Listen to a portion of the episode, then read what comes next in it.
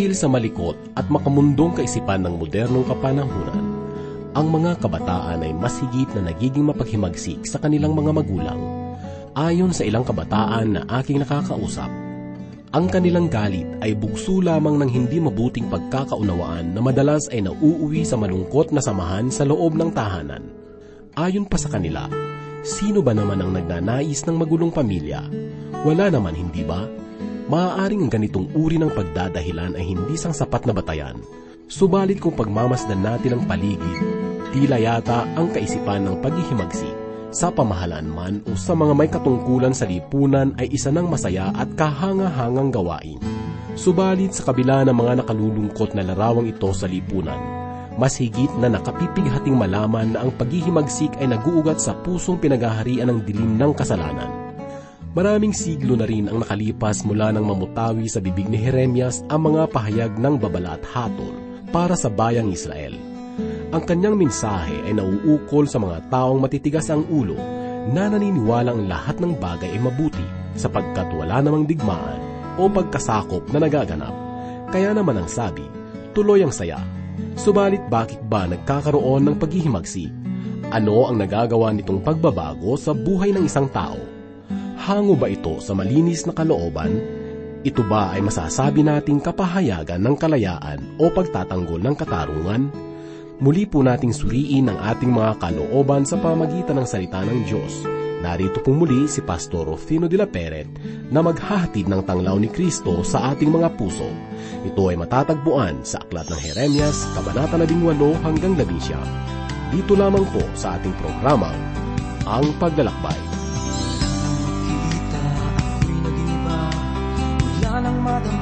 Puso'y naging iba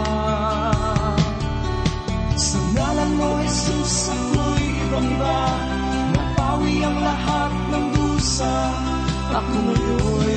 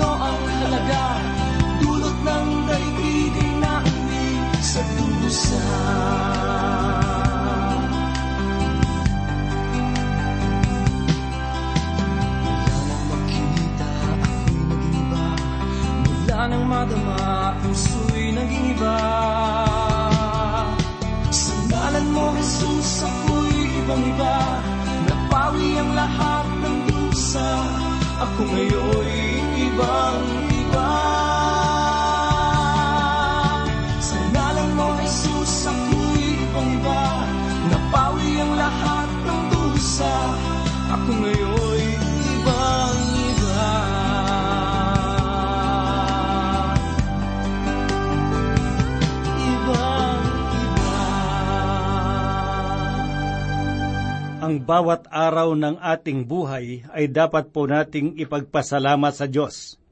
At sa sandaling ito ay sama-sama po tayong mag-aral at magbubulay ng salita ng Panginoon sang ayon sa mga pahayag ni Propeta Jeremias. Hahanguin po natin ang ating pag-aaral sa oras na ito dito sa ikalabing walo at ikalabing siyam na kabanata. Muli pong sumasa inyo sa oras na ito ang inyong kaibigan at pastor sa Himpapawid. Basahin po natin ngayon ang mga pahayag ni Propeta Jeremias dito sa ikalabing walong kabanata ng kanyang aklat unang talata hanggang anim na ganito po ang sinasabi. Ang salita na dumating kay Jeremias mula sa Panginoon na sinasabi, Tumindig ka, bumaba ka sa bahay ng magpapalayok, at do'y iparirinig sa iyo ang aking mga salita. Kaya't bumaba ako sa bahay ng magpapalayok, at naroon siya na gumagawa sa kanyang gulong na panggawa. At ang sisidlan na kanyang ginagawa mula sa luwad ay nasira sa kamay ng magpapalayok. At muli niya itong ginawa upang maging panibagong sisidlan ayon sa ikinasya na gawain ng magpapalayok. Pagkatapos ay dumating sa akin ang salita ng Panginoon at sinabi, O sambahayan ng Israel, hindi ko magagawa sa inyo ang gaya ng ginawa ng magpapalayok na ito. Sabi ng Panginoon, gaya ng putik sa kamay ng magpapalayok, gayon kayo sa kamay ko, o sambahayan ng Israel. Mga kaibigan, sa ganitong uri ng lugar, sinugo ng Diyos si Propeta Jeremias. Isinugo niya roon upang ipahayag ang minsahe hindi tayo mahihirapang kilalanin ng bawat tauhan dito sa talinghagang ginamit ni Propeta Jeremias. Alam na natin kung sino ang magpapalayok at kung sino ang putik. Ang Diyos ay magpapalayok at ang Israel naman ang putik. Ang bawat tao ay tulad ng putik na nakapatong sa gulong na ginagamit ng mga magpapalayok. Ang paglalarawan ng magpapalayok at putik ay makikita rin sa bagong tipan. Tunghayan po natin sa ipinahayag ni Apostol Pablo sa ikasyam na kabanata sa Aklat ng Roma, talatang dalawamput isa na ganito po ang kanyang sinabi, O wala bagang karapatan ng magpapalayok sa luwad upang gumawa mula sa iisang limpak ng isang sisidlan para sa marangal na gamit at ang isa'y para sa pangkaraniwang gamit? Pagkatapos ay ginamit naman niya ito sa kanyang sulat para kay Timoteo. Sinabi niya sa ikalawang kabanata ng ikalawang Timoteo, talatang dalawamput isa, ang ganito, Kung nililinis ng sino man ang kanyang sarili mula sa mga bagay na ito ay magiging tanging kagamitan, itinalaga at mahalaga sa may-ari ng bahay, handa sa lahat ng mabuting gawa. Merong dalawang bagay na ating makikita sa bahaging ito ang karunungan ng magpapalayok at ang kalagayan ng putik. Tulad ng isang higanting magpapalayok, ay kinuha ng Diyos ang putik at nilikha ang pisikal na bahagi ng tao. Sinabi ni Moises sa ikalawang kabanata ng Heneses, ikapitong talata ang ganito, At nilalang ng Panginoong Diyos ang tao sa alabok ng lupa, at hiningahan ang mga butas ng kanyang ilong ng hininga ng buhay at ang tao ay naging buhay na kaluluwa. Ipinapakita rito na ang Diyos ang magpapalayok. Ngayon ay puntahan naman po natin ang bahay ng magpapalayok at tignan natin ang kanyang mga kagamitan. Ang magpapalayok ay merong gulong na gawaan. Ito ay umiikot sa pamamagitan ng pidal.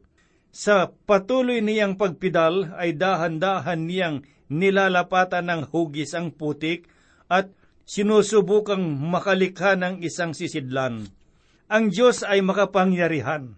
Ang kapangyarihan ng magpapalayok ay walang hanggan. Walang sinumang putik ang maaring makapigil sa Kanya. Ang putik ay hindi maaring sumagot o magtanong sa karapatan ng magpapalayok na siya ay hubugin. Ang putik sa gawaan ay hindi maaring tumindig kung nais nito. Hindi siya makakapagreklamo, kaya sunod-sunuran siya sa nais ng magpapalayok. Ang makabago nating panahon ay sumisigaw ng katarungan at karapatan, karapatang magpahayag at karapatan kung ano ang kanyang nais gawin. Tela nakalimutan na natin ang mga karapatan ng Diyos, ang mga makapangyarihang may-ari ng mga pasugalan ay maaring baluktutin ng batas para sa kanilang kapakanan, sapagkat meron silang mga karapatan. Subalit ang kalooban ng Diyos ay mananaig sapagkat ito ay hindi maaring baluktutin. Tayo ay tela putik sa mga kamay ng magpapalayok na makapangyarihan, ngunit wala tayong lakas upang humadlang sa kanyang layunin. Siya ay may kapangyarihan upang tuparin ang kanyang kalooban at wala siyang pananagutan kaninuman. Merong mga tiyak na bagay na ipinapahayag sa Biblia tungkol sa Kanya. Pakinggan po natin ang sinabi ni Apostol Pablo sa ikasyam na kabanata ng Roma, talatang labing siyam hanggang dalawamput isa, na ganito po ang kanyang sinabi. Kaya't sasabihin mo sa akin, bakit humahanap pa siya ng kamalian, sapagkat sino ang makakasalungat sa kanyang kalooban? Ngunit sino ka, tao na makikipagtalo sa Diyos? Sasabihin ba ng bagay na hinubog doon sa humuhubog sa kanya? Bakit mo ako ginawang ganito? O wala bang karapatan ng magpapalayok sa luwad upang gumawa mula sa iisang limpak ng isang sisidlan para sa marangal na gamit at ang isay para sa pangkaraniwang gamit? Mga kaibigan, ngayon naman po ay talakayin natin ang kalagayan ng putik. Maaring sabihin ng ilan na ang putik ay walang kabuluhan. Subalit tandaan po natin ang sinabi ni Haring David sa ikasandaan at tatlong kabanata, talatang labing apat. Naaalala niya na tayo'y alabok. Inaalala ng Diyos na tayo ay alabok. Ngunit kuminsan ito ay nakakalimutan ng tao at higit niyang pinag-uukulan ng pansin ang mga makasariling layunin. At kung ang tao ay nanalig na lamang sa kanyang sarili, ay nagiging tulad siya ng malagkit na putik. Pakinggan po natin ang ipinahayag ni Apostol Pablo sa ikalawang kabanata ng Epeso, unang talata na ganito po ang kanyang ipinahayag. Kayo nooy mga patay dahil sa inyong mga pagsalangsang at mga kasalanan. Ganito inilarawan ng tao at ganito rin ang ipinahayag ni Apostol Pablo sa mga tiga-Epeso sa ikalawang kabanata, talatang labing dalawa walang pag-asa at walang Diyos sa sanglibutan. Mga kaibigan, ang tao at ang putik sa ibabaw ng gawaan ng magpapalayok ay walang pagkakaiba. Kailangan nating kilalanin na ang Diyos ay makapangyarihan. Tayo ay tulad lamang ng putik sa kanyang mga kamay. Ang Diyos ay magpapalayok na may kapangyarihan na ilarawan ni Apostol Pablo sa ikasyam na kabanata ng Roma talatang labing anim, sinabi niya, Kaya ito ay hindi ayon sa kalooban o pagsisikap ng tao, kundi ayon sa habag ng Diyos. Ngayon naman ay dumako naman po tayo sa nagkapalit na kalagayan ng magpapalayok at ng putik. Tunghayan naman po natin ang kapangyarihan ng putik. Ang putik ay nasa ibabaw ng umiikot na gulong ng magpapalayok. Ang umiikot na gulong ay sumasagisag sa mga pagsubok at pangyayari sa buhay. Ako'y naniniwala na ang malaking pagpapasya sa buhay ay hindi magaganap sa sangtuaryo ng mga simbahan, kundi sa lugar ng araw-araw nating ginagalawan, tulad ng paaralan at ng opisina. Tayo ngayon ay nabubuhay sa isang daigdig na walang layunin at kabuluhan. Pansinin po natin ang lalagyan ng magpapalayok nung natapos na ang dibuho. Ang magagandang bagay na kanyang natapos sa ibabaw ng kanyang lalagyan ay dating putik sa ibabaw ng kanyang gulong nagawaan. Dati ay wala silang mga hugis at isa lamang bahagi ng putik. Ano ang nangyari? Ang putik na walang buhay ay nasa ilalim ng kamay ng magpapalayok at sa patuloy na pag-ikot ng gulong ng mga pagsubok at pangyayari sa buhay ay kanyang inanyuan, nasisidlan at ngayon ay nakatayo sa kanyang patungan. Subukan ninyong ilarawan sa inyong mga kaisipan ang mga likha ng sining na nakahanay sa patungan ng magpapalayok. Hindi niya ninanais ang isang bakal, ang langis o bato. Ang ninanais niya ay putik. Ang nais niya ay isang bagay na maaring linangin at pagyamanin ng kanyang mga kamay. Mga kaibigan, ang nais ng Diyos ay hubugin ang buhay ng mga tao at bigyan niya ng kahulugan ang ating buhay. Nais ko sanang tanungin ang magpapalayok kung ano ang kanyang layunin sa kanyang paglalagay sa atin sa ibabaw ng kanyang gulong dipidal na pinagagawaan niya ng mga palayok. Bakit siya nagtiyaga sa akin? Bakit siya nagpatuloy ng paghuhugi sa aking buhay? Ano ang nais niyang gawin sa akin? Mga kaibigan, Muli po nating balikan ang bahay ng magpapalayok at doon ay makikita natin ang mahalaga niyang layunin para sa ating buhay. Ang magpapalayok ay hindi paglalaro ang kanyang ginagawa. Ito ang kanyang hanap buhay. Ibinibigay niya ang kanyang panahon at kakayanan upang hubugin ang putik na kanyang ginagamit. Ang ginagawa ng magpapalayok ay hindi isang pagpapalipas oras lamang. Ito ang kanyang gawain, ito ang kanyang hanap buhay, kaya bihasa siya sa paggawa ng mga iba-ibang dibuho ng putik. Hindi tayo pinagsasanayan lamang ng Diyos sapagkat meron siyang layunin para sa atin. Kung tayo ay inilalagay niya sa gulong ng gawaan, meron siyang layunin para sa ating buhay. Ipinahayag ng mga awit ng ikap labinpitong kabanata, talatang labing lima ang ganito. Tungkol sa akin, aking mamamasdan ang iyong mukha na katuwiran, sapagkat ako'y gumising, aking minamasdan ang iyong anyo at masisiyahan. Darating ang dakilang araw na makakaharap natin ang lumikha na mayroong layunin sa ating buhay. Hindi lamang puro kalungkutan ang ating mararanasan. Pakinggan po natin ang ipinahayag na Apostol Pablo sa ikalawang kabanata ng Ipeso, ikapitong talata. Ang isa'y dumating at ipinangaral ang kapayapaan sa inyo na malayo at kapayapaan sa mga malalapit. Kay inam maging isang sisidlan sa kamay ng Panginoon. Ngayon ay alamin naman po natin ang kalagayan at pagkatao ng magpapalayok. Ito ang pinakamahalagang bahagi ng ating pagbubulay. Alamin po natin kung sino siya at kung ano ang kanyang anyo. Ang magpapalayok marahil ay merong maamong muka. Maingat siya at ayaw niyang masira ang putik na kanyang ginagawa. Ibig niyang hubugin ang putik na sang ayon sa kanyang kalooban at nais napakadakilang magpapalayok ng Panginoong Diyos at nais ko siyang makita. Subalit ipinahayag ng banal na kasulatan na hindi ito ang panahon. Ganito rin ang katanungan na sinabi ni Pilipi sa ikalabing apat na kabanata sa Ebanghelyo sang ayon kay Juan, talatang labing walo at labing siyam. Sinabi sa kanya ni Pilipi, Panginoon, ipakita mo sa amin ang Ama at kami ay masisiyahan na. Sinabi sa kanya ni Jesus, Mahabang panahon nang ako'y kasama ninyo at hindi mo ako nakikilala, Pilipi. Ang nakakita sa akin ay nakakita na sa Ama. Paano mong sasabihin, ipakita mo sa amin ang Ama?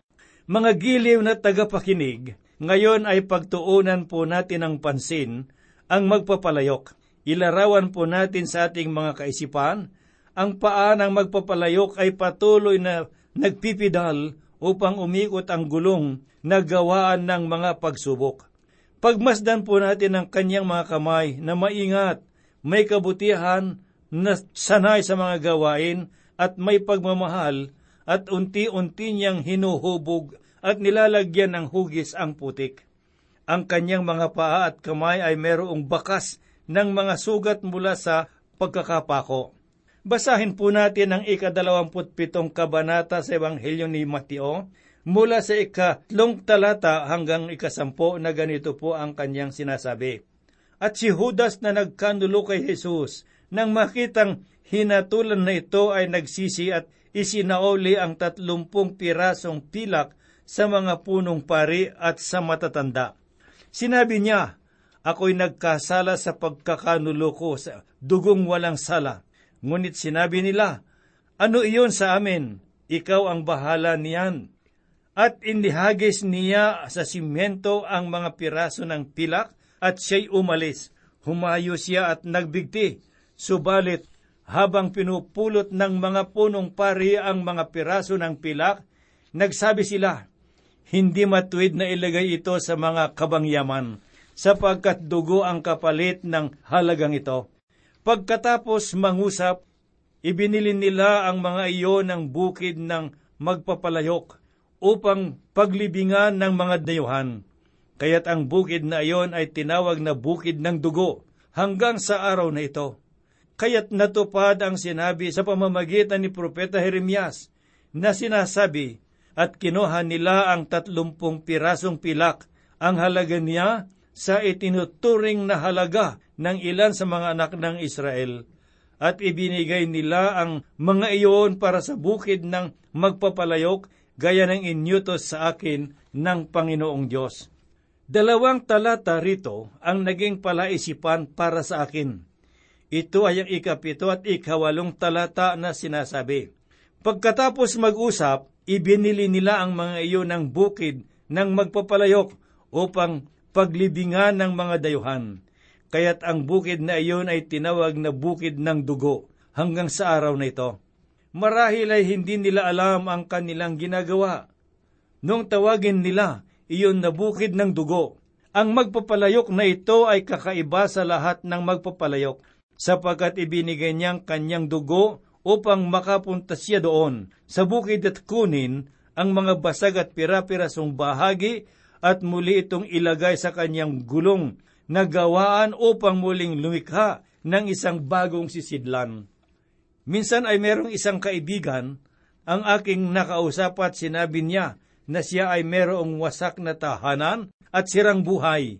Mga kaibigan, ang Diyos kaya ay tapos na sa atin kung tayo ay nakagawa na ng pagkakasala? Mga giliw na tagapakinig, ang Diyos ay hindi pa po tapos sa atin yun ay kung susunod tayo sa kanyang mga kalooban. Ang mahalaga sa isang magpapalayok ay sumunod ang putik sa kanyang mga kamay. Binayaran niya ang bukid sa pamamagitan ng kanyang dugo. Maari kayong magbalik tanaw sa inyong mga buhay at marahil ay sasabihin ninyo sa inyong mga sarili, Ako ay bigo at hindi ako maaring gamitin ng Diyos Subalit kaibigan, ang Diyos ay gumagamit doon sa mga pira-pirasong bahagin. At alam ko na ang Diyos ay gagawa ng iyong pira-pirasong buhay. Na bayaran na niya ang halaga para sa atin. Hindi tayo makalilikha ng anumang bagay mula sa ating sarili, ngunit maaari niya tayong ibalik sa kanyang gulong. Na gawaan ng mga pagsubok at hubugin tayo na isang sisidlang may dangal. Mga kaibigan, tayo ang putik at ang Diyos naman ang magpapalayok. Tunghayan naman po natin ngayon ang mga palatandaan ng isang basag na sisidlan. Sinabi ni Propeta Jeremias sa ikalawang talata nitong ikalabing siyam na kabanatang ganito, Lumabas kayo sa libis ng anak ni Hinom, na nasa tabi ng pasukan ng pintuan ng Harset, at ipahayag mo roon ang mga salita na aking sasabihin sa iyo.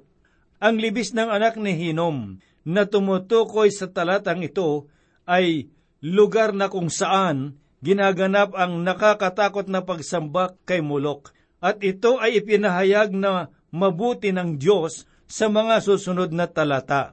Ganito po naman ang sinasabi ni Propeta Jeremias sa ikaapat at ikalimang talata sapagkat tinalikuran ako ng bayan at nilapastangan ng dakong ito sa pamamagitan ng pagsusunog dito ng insenso para sa ibang mga Diyos na hindi nila nakikilala ni ng kanilang mga ninuno, ni ng mga hari ng Huda.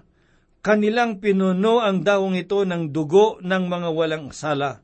Nagtayo rin sila ng matataas na dako ni Baal na pinagsusunugan ng kanilang mga anak sa apoy bilang handog na sinusunog kay Baal, na hindi inyutos o itinakda o pumasok man lamang sa aking pag-iisip. Mga kaibigan, dahil sa mga bagay na ito ay sinabi ng Diyos na ang libis ng hinom ay tatawaging libis ng pagpatay, sapagkat pinatay nila ang kanilang mga anak bilang mga handog kay Baal at kay Molok. Matapos tay pahayag ang nakakatakot na paghatol niya sa bayan ng Jerusalem, ay inutusan naman ng Diyos si Jeremias na basagin ang sisidlang palayok sa harap ng mga saksi. Sa ikalabing isang talata ay ganito ang pahayag ni Jeremias, At sasabihin mo sa kanila, ganito ang sabi ng Panginoon ng mga hukbo, ganito ko babasagin ang sambahayang ito.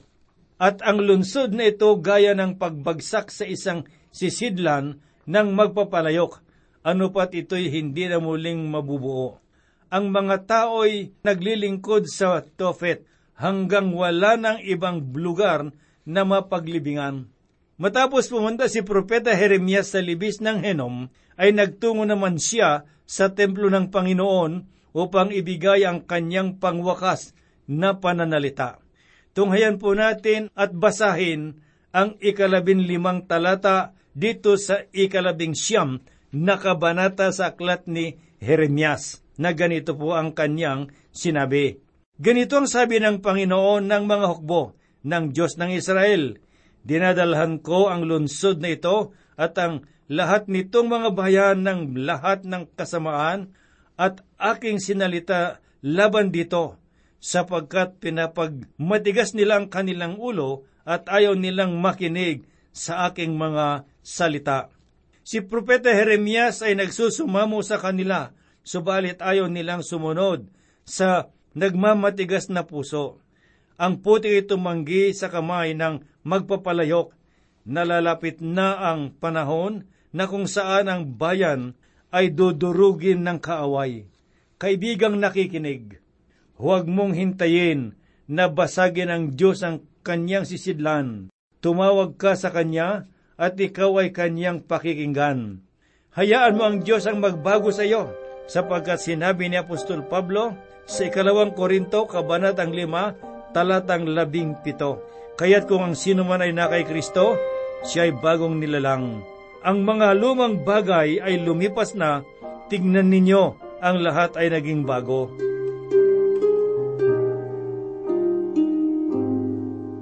Tayo po ay lumapit sa Diyos sa panalangin. Maibiging Ama, Diyos naming dakil at makapangyarihan sa lahat, salamat po Panginoong Diyos sa iyong mga salita. Mga salita mong magbibigay sa amin ng kalakasan at gayon din Panginoong Diyos mga salitang nagbibigay sa amin ng wastong kaisipan kung sino ka, kung ano ang magagawa mo sa aming buhay. At sa oras na ito, Panginoon, kami po ay lumalapit sa iyo dinadaing po namin ang aming mga pangailangang espiritual. Kami ay tulad lamang ng luwad o tulad ng putik na nangangailangan ng iyong pagsubok, nangangailangan ng iyong paglilinis at gayon din kami ay iyong palakasin. Salamat sa iyo, Panginoong Diyos. Patuloy mo po kaming gabayan sa aming pag-aaral at pagbubulay ng iyong mga salita. Kami po'y umaasa at nananalig sa banal na pangalan ng aming Panginoong Heso Kristo. Amen.